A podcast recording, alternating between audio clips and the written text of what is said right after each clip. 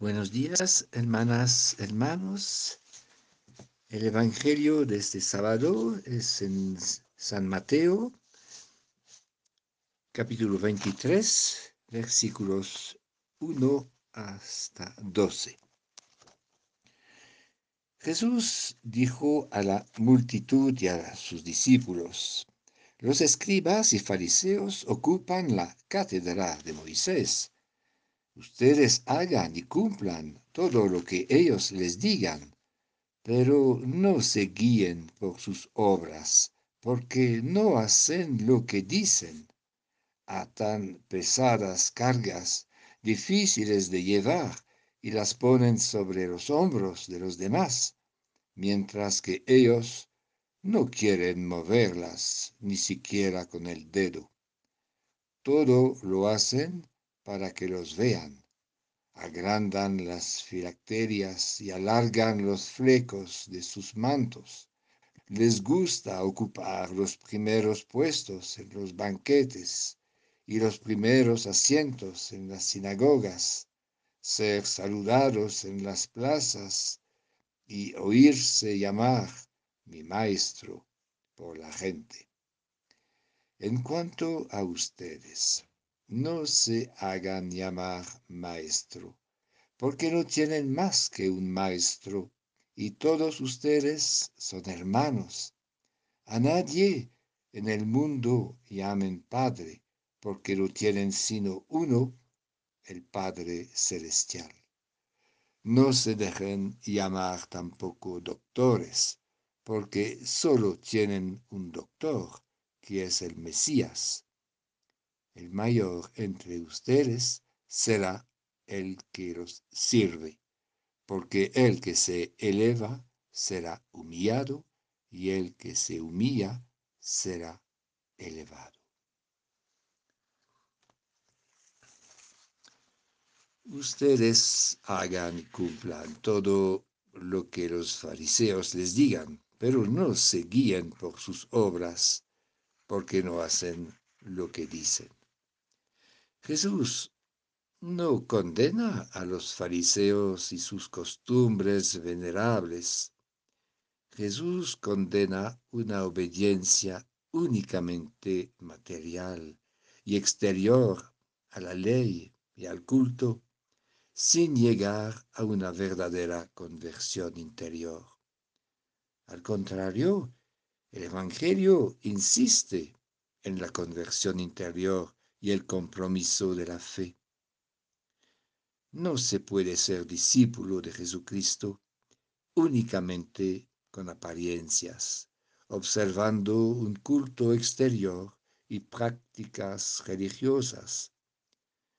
Pero, de otra parte, no se puede ser discípulo de Jesús únicamente adentro, en el secreto de nuestra intimidad.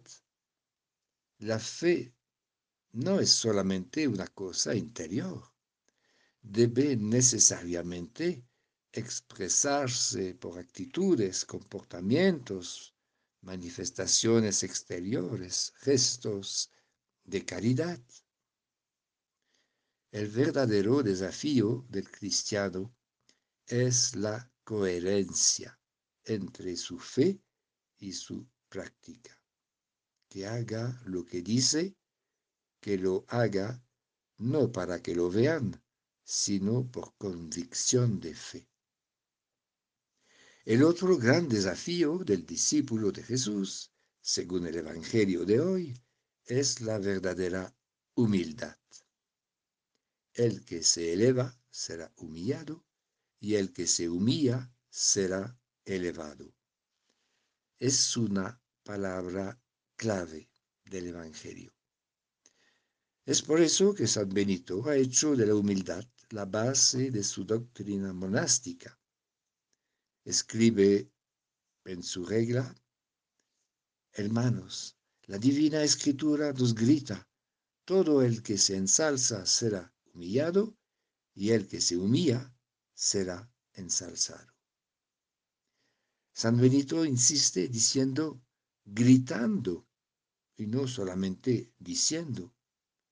no es solamente una palabra, sino un clamor, el grito de Jesús.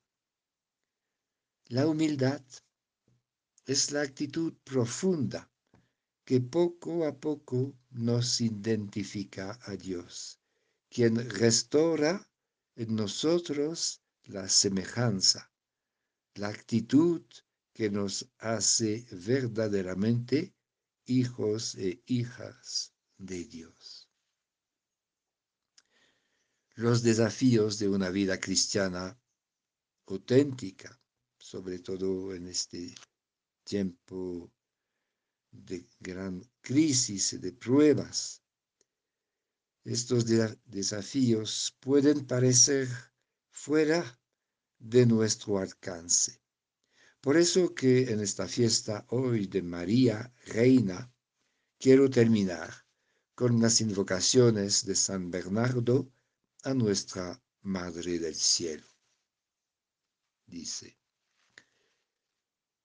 en los peligros, las dificultades, las incertidumbres, piensa a María, invoca a María, que no se aparta nunca de tus labios, que no se aparta nunca de tu corazón, y a fin de que puedas conseguir el apoyo de su oración, no olvides nunca el ejemplo de su vida.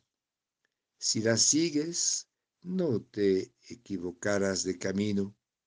Si la súplicas, no desesperarás. Si piensas a ella, no puedes equivocarte. Si ella te sostiene, no vas a caer. Si ella te protege, no tienes nada que temer.